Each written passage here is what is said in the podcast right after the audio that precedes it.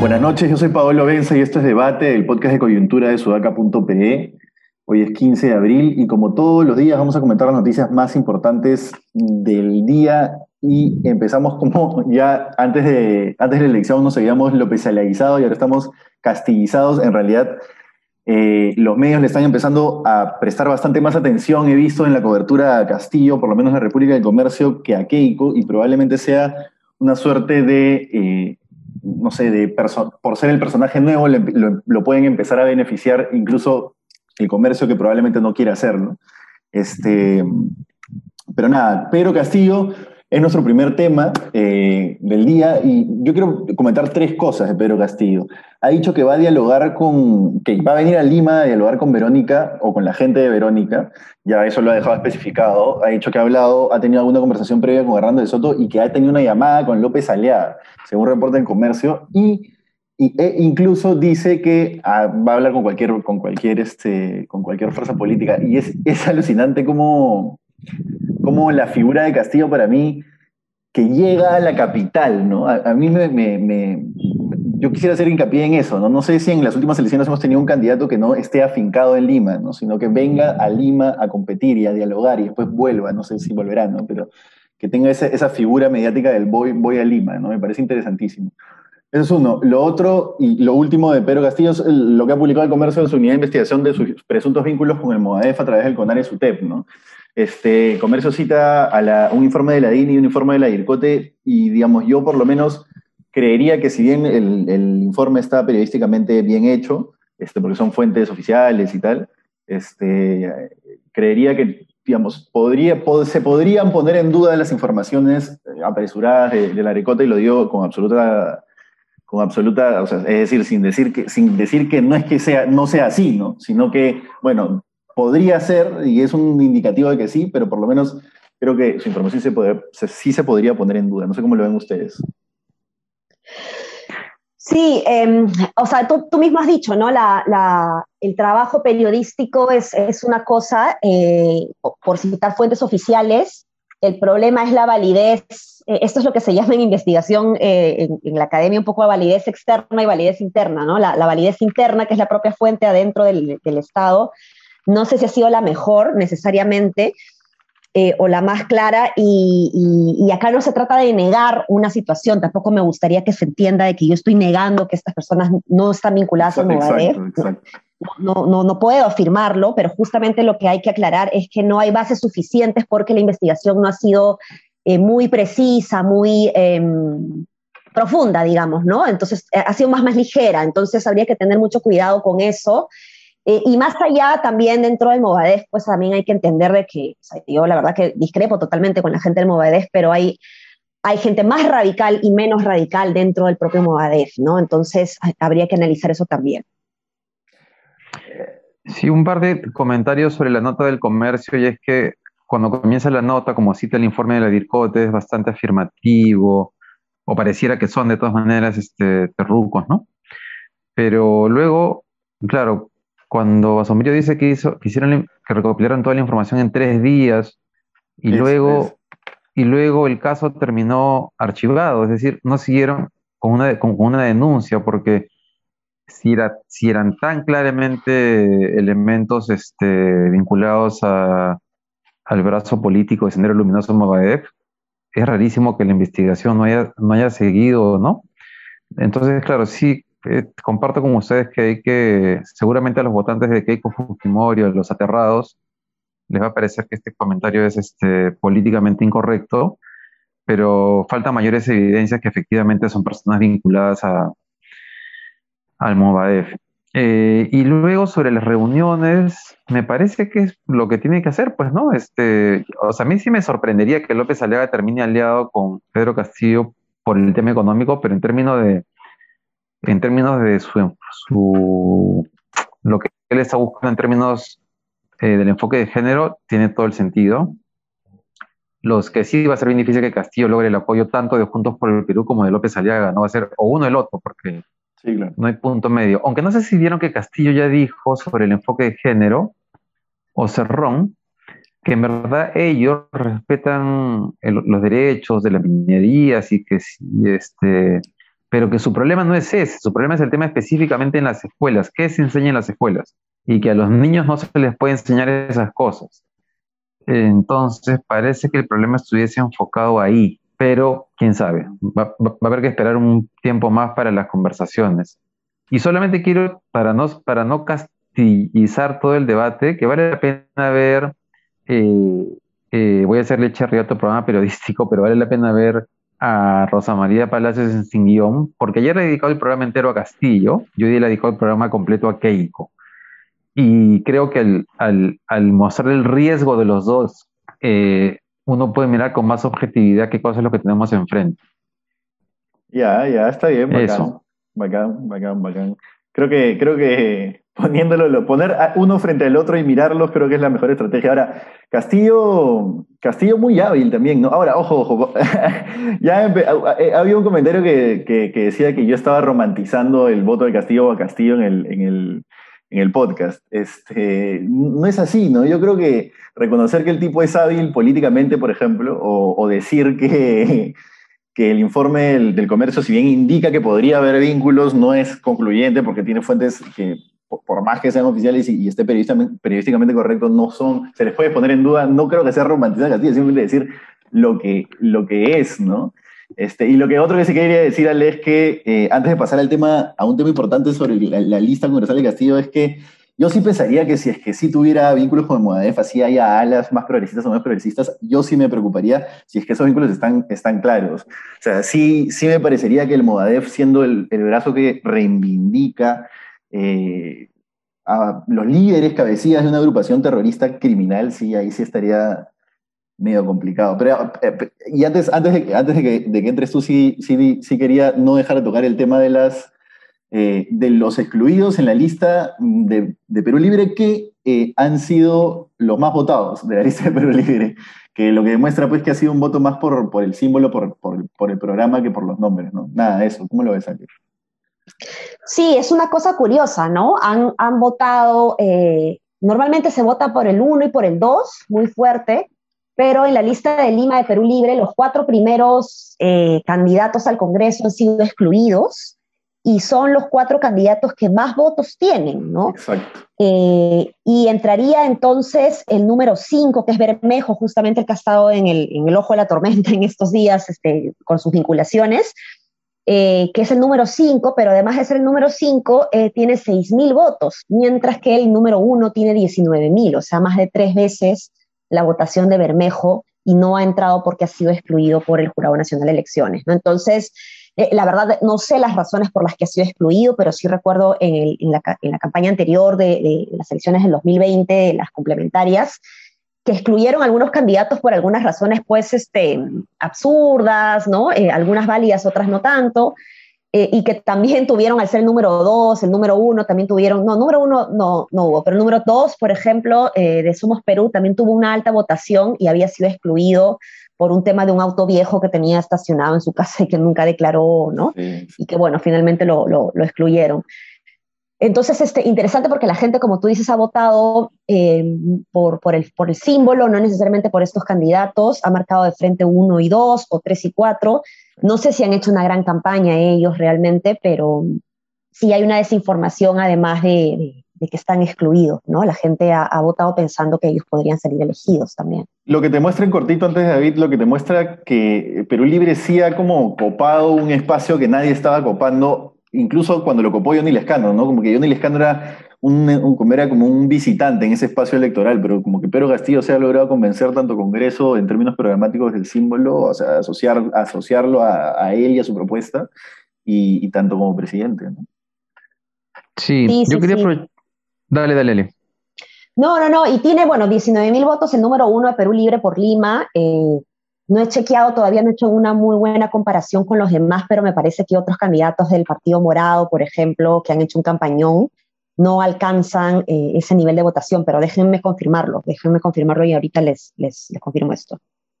Sí, y habría que, a mí, a mí lo que me llamó la atención que quería averiguar era cómo así Perú Libre había ganado en, en San Juan del Urigancho y en Pachacamac. Es decir, se han sido candidatos bien escogidos, se ha habido unas campañas localizadas en Lima, me parece interesante por, en términos de la segunda vuelta.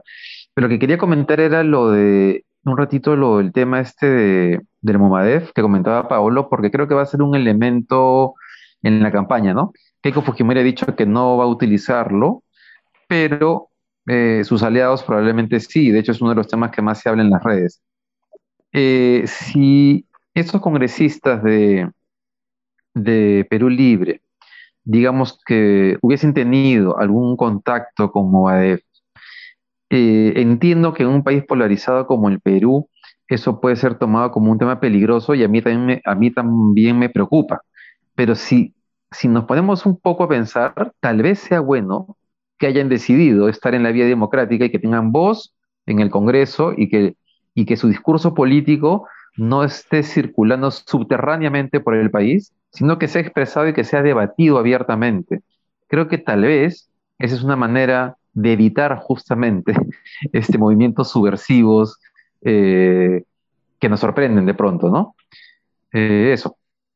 No sé, ah, porque tú, estás aplicando, eh, creo que, creo David, tú estás aplicando la idea de se puede dialogar digamos, se puede dialogar en democracia con esta, no sé, perorata política nacida de un movimiento sanguinario, pero no estás dispuesto a negociar con, bueno, sí, digamos, sin decir que está bien o no negociar con, con Fuerza Popular, pero creo que poniéndonos en el extremo, el extremo también incluye no negociar con, con gente que ha estado vinculada a ideas que no sé si puedan ser negociables en democracia, ¿no? Creo que ahí sí no lo, lo relativizaría por lo menos un poquito, ¿no?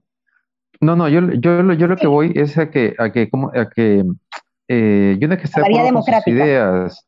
Claro, yo lo, yo lo que digo es que si no existiera ese espacio democrático, esas ideas seguirían circulando por el país y, y, y seguirían, llegó un país con la desigualdad del Perú, seguirían creciendo igual. Entonces tenemos que elegir si no mirarlas y hacernos los locos nuevamente, hasta que aparezcan de pronto canalizadas en un movimiento violento, en conflictos sociales, o si más bien les damos un espacio para que hablen y se debata públicamente con ellos. Yo creo que es un tema incluso práctico.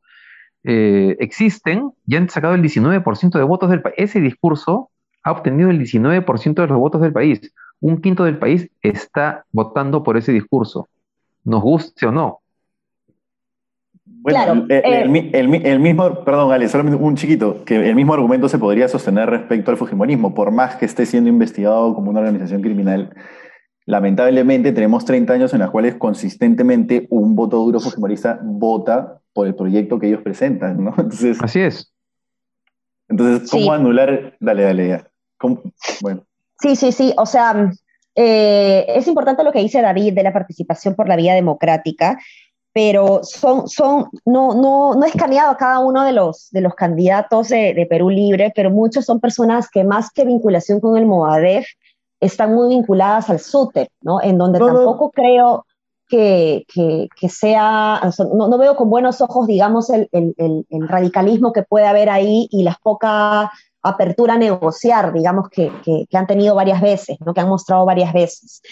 Y, es interesante, yo no sé si todos son outsiders, pero por ejemplo, justo antes de empezar la grabación les comentaba a ustedes que tengo un amigo de Perú Libre, Fernando Arce, que ha entrado al Parlamento andino, y él no es un outsider realmente, será un outsider, un outsider para nosotros, pero es una persona de bases que ha trabajado en política desde hace 20 años o más, eh, desde que yo lo conozco en, en Santa Rosa cuando yo fui regidora y él era jefe de del asentamiento humano donde, donde él se encontraba y que ha estado de alguna manera siempre muy vinculado al tema político con organizaciones de base, sociales de base, pero muy alineadas a la izquierda. Recuerdo una vez me llevó, conversábamos, ¿no? y me dijo, ven, te voy a presentar a Nadine en, en, el 2006, ¿ah? en la época de, de, de, Ollanta más radical todavía, ¿no? Luego se abrió, cuando más bien Ollanta se puso el, polo blanco, él se abrió de ese movimiento y siempre ha estado muy vinculado a movimientos políticos. Entonces, no creo que sean necesariamente personas eh, improvisadas. Y para confirmarlo, que tiene que ver con lo que estoy diciendo, chiquito, miren qué loco cómo esta chica influencer, Patricia Gamarra, del Partido Morado alcanza 7.000 votos, mientras que el número uno de Perú Libre, que no sabemos quién es y que además está excluido por el Jurado Nacional de Elecciones, ha tenido 19.000 votos, ¿no? Interesante. Es un dato súper interesante. Oye, Pablo, Pablo, y así nos quedemos en este tema en el podcast porque parece que está, está interesante. Este, eh, creo que, creo que es, bueno decir que tiene razón en, lo del Fujimorismo, como tiene razón en lo de López Aliaga. Por ejemplo, López Aliaga, ya sé que hay una distancia, ¿no? Pero representa un discurso conservador medieval. Entonces, ahora sabemos que hay un 12% de peruanos que conociendo todo lo que han conocido sobre él, tienen como prioridad ese discurso. Y lo saludable es que ese discurso esté presente ahora abiertamente en el Congreso, porque va a obligar a debatir políticamente con ese tipo de discurso. Y creo que en general funciona. Si estos señores quisieran ser terrucos, no hubiesen postulado al, al Congreso. Estarían construyendo sus bases armadas por ahí, yo qué sé. Entonces va a haber que, va a haber que darles eh, la pelea, digamos, política en ese espacio y va a dar miedo porque hay, hay, discursos radicales, pero creo que es saludable que estén ahí. Ese, ese, ese dato tuyo, Ale, es interesantísimo este, y creo que es para resaltarlo en, una, en un artículo. Incluso creo que... Está buenísimo. sí, que, que aquí para un análisis importante. Ahora, solo en Chiqui para cerrar, quizás ya, David, que no, no se nos vaya el tiempo. A ver, primero, eh, estamos hablando en el hipotético caso que si hubieran vínculos, no como los, los, los este, digamos, que tendrían respecto al MODEF por el informe de comercio, ¿no? Si se probaran reales vínculos con eh, facciones del MODEF, yo sí me preocuparía porque no creo, no podría comparar una eh, visión conservadora del mundo con una visión sanguinaria y terrorista del mundo, ¿no? Porque si bien el MODEF es el brazo político, ¿no? Y, y, tal, nace y parte de líderes y de, y pedir digamos, el indulto o, que los líderes políticos de ese proyecto sanguinario salgan de la cárcel. no reconocer lo sanguinario que fue, creería yo. Creería que ahí eso está un gradito más allá, ¿no? No lo sé. Sí, claro, pero, pero no, pero es que estoy de acuerdo contigo. Yo lo que voy es justamente a lo que acabas de decir. Pedro Castillo tiene en su agenda que quiere soltar a Antauro, ¿no es cierto? Y lo dice abiertamente. Bueno, hay que ganarle ahora la pelea política porque estamos en desacuerdo con que Antauro, Humala salga de la cárcel. Y él va a tener las fuerzas políticas, por ejemplo, yo no creo que Verónica Mendoza vaya a atracar con un tema así. Eh, o sea, es más probable que, que, López Aliaga le digan que se elimine el enfoque de género y él diga ya que, suelten a Antauro a que Mendoza atraque. Estoy segurísimo, pero sería bueno verlo. Entonces, a lo que voy es que que tengan voz y que estén sometidos al escrutinio público y al debate político, me parece que para la sociedad es saludable. Sí, de acuerdo, de acuerdo. Ahora, eh, dada la cultura organizacional del Congreso, por decirlo de esa manera, eh, esperemos pues que estas malas costumbres que hay ahora en el Congreso no se vuelvan la práctica y terminen de, de mm, convertir al Congreso en un ambiente más bien de radicalismos, de amenazas, ¿no? En vez de, ser un espacio de diálogo, de consensos, eh, lo cual veo evidentemente con, poco optimismo, ¿no? tienes, razón. Es, verdad, pues, pero, pero, parece que, pero parece que no va a ser posible. Ojalá que sea posible, ¿no? Mejor dicho, si va a haber confrontación, que sea por temas de fondo, ¿no? Y no por lo que hemos visto en los últimos años, que es más revanchismos, este, eh, sangre en el ojo, que yo me temo que eso va a estar ahí presente de todas maneras, gane quien gane. No, y, oye, hablando de, esos cinco años de sangre en el ojo, creo que lo que peor le puede jugar a Keiko en esta elección es sus últimos cinco años, mucho más incluso que la mochila de su viejo para muchos electores, siendo que yo no crea que eh, uno es más importante que lo otro, ¿ya? Pero, pero creo que esos últimos años esos cinco últimos años frescos en la memoria de la gente es, es, clave, es, es, un factor de la elección, creería. Este, nada, no, quisiera, no sé si tienen algo más que decir o, pasamos a, a, comentar dos temas cortitos. Yo solamente quería comentar algo chiquito, y es que en los últimos días he visto mucha gente en medios enfocándose en el papá de Keiko Fujimori. Y sí, es un problema, como te dice Pablo, pero el problema es Keiko Fujimori, y por eso el programa de hoy día, Rosalía Palacios, es bien importante porque nos recuerda todo lo que han hecho con detalles en los últimos cinco años, solamente eso. Vale, vale, vale, está bien. Ale, tú, pasamos a... No, no, no, pa'lante, pa'lante. Bueno, lo otro que quería comentar y no dejar de comentar, aunque ya nos queda poco tiempo porque nos hemos quedado hablando interesante sobre un tema interesante, este, eran dos cosas. La primera es que eh, López Aliaga ya está utilizando casi un calco y copia de Trump, ¿no? Él es un calco y copia de Trump y Bolsonaro. Digamos que Trump y Bolsonaro se juntaron un día en Panamá y sacaron una olla, pusieron sal, pimienta, dos dosis de no sé qué, Y, Z, y salió López Aliaga.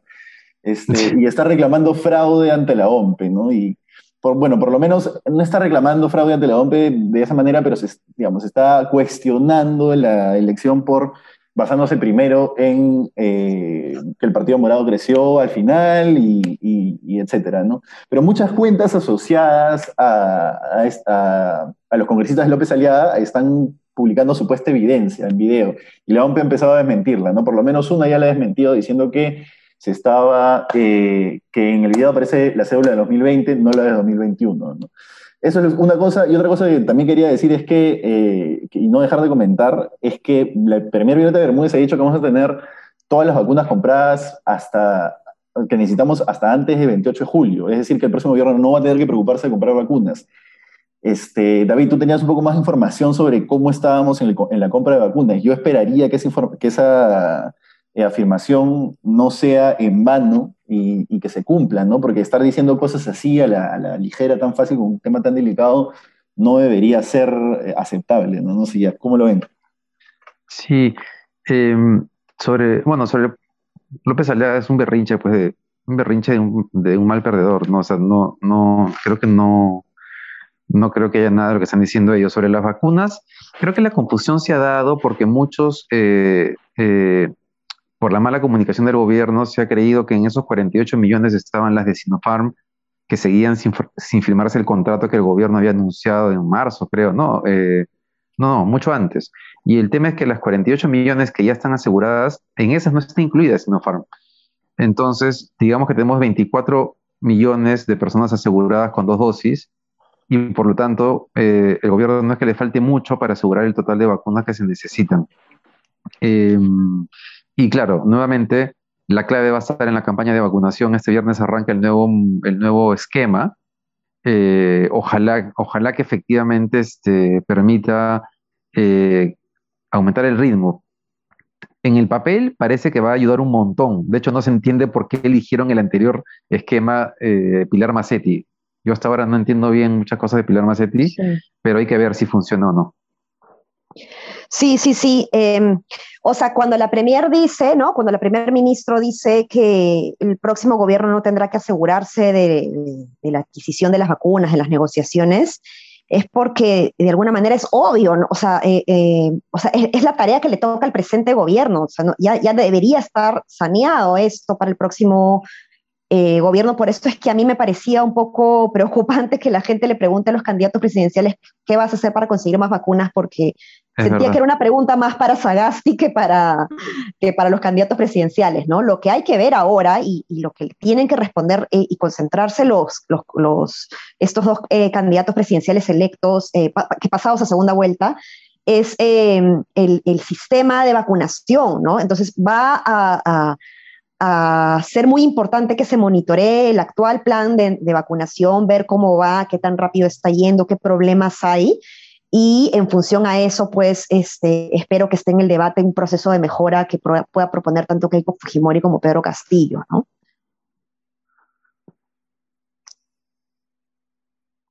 Creo que perdimos a Paolo. A ver, a ver, te confirmo en este segundo. perdón, perdón. Ah, volviste. se había muteado. No, lo que pasa es que no quería dejar de comentar. Justo me, me, acaban de enviar, ya para cerrar el podcast, no quería dejar de comentar. Me acaban de enviar un post de la coordinadora republicana que pone a Mulder diciéndole. Bueno, este, como, como Ale dijo la vez pasada, este es un horario ya no familiar, diciéndole hijo de puta Sagasti, ¿no? Creo que la coordinadora republicana ya está ya está perdiendo un poco la... Ya quemaron. ya quemaron un poquito, ¿no? Estamos, estamos un poco, todos, estamos, tensos, pero, tensos, pero no sé si tanto como ellos. Hay que, hay que pasarles esa, esa respuesta a Pedro Franque para que le conteste. Sí, sí, sí. Buena idea. Bueno, nada, eso, eso ha sido todo por hoy. Ha sido un podcast en Clavados 25, como solíamos hacer hasta hace un tiempo. Y nada, ha estado interesante la conversación y nos vemos. La invitamos a todos a comentar, a compartir el podcast. Y nos vemos mañana eh, con lo último de la semana. Muchas gracias. Listo, un abrazo. Un abrazo, chao, chao. chao.